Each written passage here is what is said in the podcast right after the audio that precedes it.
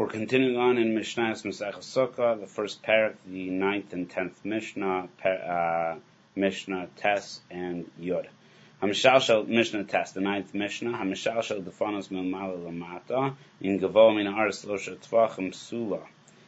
So here we get into the exciting concepts of what is a sukkah in terms of some of the various different halachic rulings as opposed to perhaps structural or architectural rulings. So if one builds the walls from the top down. For some reason, one decided that was the clever way to build their walls. So they started at the top and built it down. In Gavomin Ar you don't have enough material and the wall doesn't reach the ground.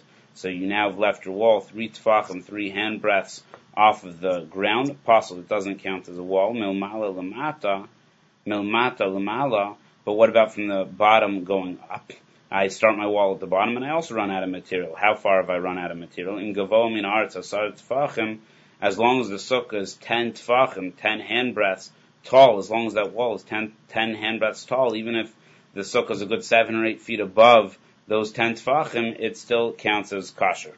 We, um, have two concepts here that we explain. The, the concept of the wall starting from the top and going down within three tfachim. We use a concept of lavud. It's as though that that gap doesn't exist.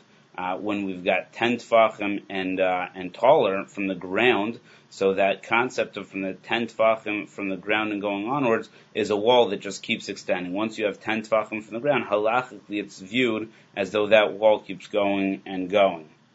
Um, so Rabbi Yossi wants to contend, Rabbi Yossi Omer, kishem shemilmata lemala asar tvachim, kach milmala lemata asar tvachim. Rabbi Yossi wants to say that just as a wall that's built with 10 tvachim is as though it will continue extending 50, 60 feet, so why wouldn't the same thing be the case by a wall built from the top going down? That once you hit 10 tefachim, who cares whether you have 3 tefachim from the ground or not? So it happens to be that's not the case. It's a halach l'moshe misinai that that 10 tefachim, it's a, it's a, it's a rule that, uh, that was passed down from generation to generation as a Masorah, that the only time that we apply the halachic status, not the physical or architectural status, but the halachic status, that that wall extends permanently, that only exists when it goes from the bottom going up 10 tfachim from the top going down, it needs to get within 3 tfachim of the ground, and there we can apply the concept of lavud as though it was on the ground already.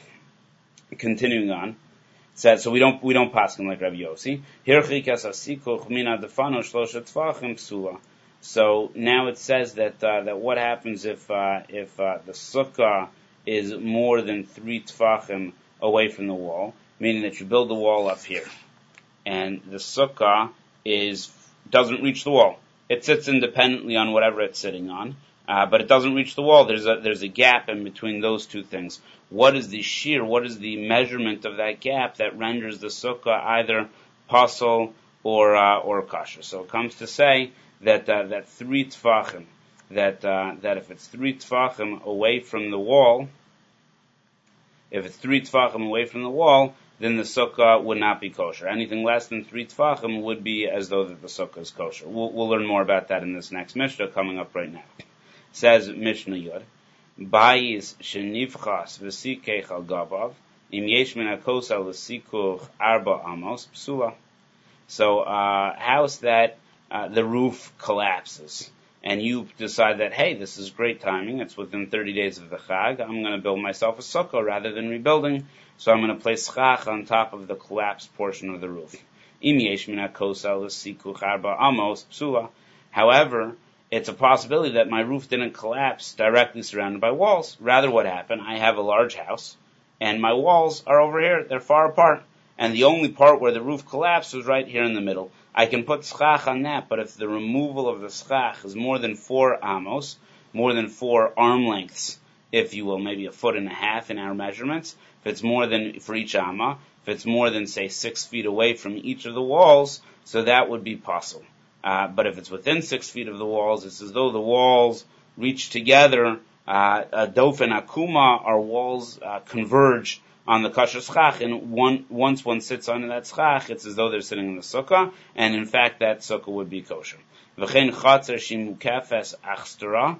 now you have a chatzer. A chatzer is a courtyard normally surrounded by three houses. House number one, house number two, house number three. Then you've got this empty space right in the middle. So uh, that empty space here has uh, perhaps the best way to describe it is like the is like the Parthenon.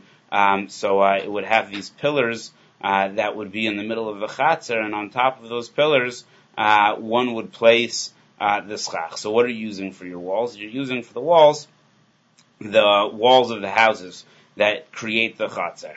And the uh, schach is sitting on top of these pillars uh, that exist within this uh, this uh, uh, courtyard, for lack of a better term. So here, these pillars might be not so close to the walls necessarily. So the question is, I have kosher schach, I have in theory kosher walls. Can they be combined in order to make a kosher sukkah, which is really what we're trying to figure out. So again, we use the same concept of the dalit amos, of this six feet or so, six to eight feet, where if the if the schach is within that of the walls, uh, even if it's not sitting on the walls exactly, it's as though that the walls bend in to meet the schach in order to satisfy the uh, requirement for a kosher sukkah. Uh, and the third case that our Mishnah brings, sukkah gedola shikifua bedavar shemisachin bo, im yesh of arba amos psula.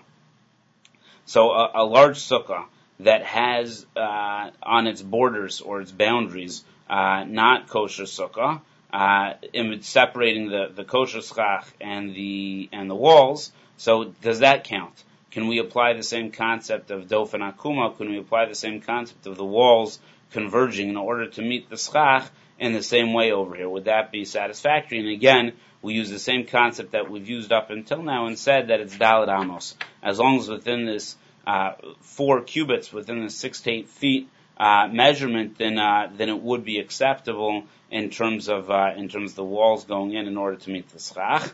Uh, anything more than that, that would not be uh, not be satisfactory. So we really brought three cases here that sort of teach us the same rules. The the Gemara will go through why the same rule. The Gemara will go through uh, and, and, try to explain what each rule uh, had to be taught independently. Because why would the Mishnah go through three cases? Just to outline that really quickly, uh, where the uh, where the roof collapsed, the very first case that we have of the house where the roof collapsed. So it could be that uh, that uh, what we're teaching there is uh, is the original din of dofen akuma that I place nuschach and that nuschach is there, uh, and now I'm teaching the rules of the of the walls leaning in. The second case where we've got the courtyard surrounded by these pillars uh, I don't think my analysis or analogy to the Parthenon was correct, but those types of pillars uh, sitting in the middle of your courtyard and the schach sitting on that, it's a possibility that uh, that the issue here is that it wasn't ready made, that it wasn't tasamina asoi, as we discussed before, that a sukkah needs to be built in order to be a sukkah. Does that count in this particular case? Perhaps that would be an exception. In the case of the large sukkah, so the question would be, would we allow a large sukkah to uh, to uh, go ahead and count after it was originally designed incorrectly. It could be that the concept of dofen akuma is only lichatchila, is only from the get-go. That now I'm confronted with this situation, that I've got the the wall that fell down, I've got the um, courtyard. So now can I rely upon this concept of dofen akuma, where the walls come in in order to meet the kosher schach? But here in this third case, I've got kosher schach, or I had schach all around. Now part of that schach is not kosher. So the question is now, secondarily, or almost bidievid, can I rely upon dofen akuma to get me out of a trouble situation?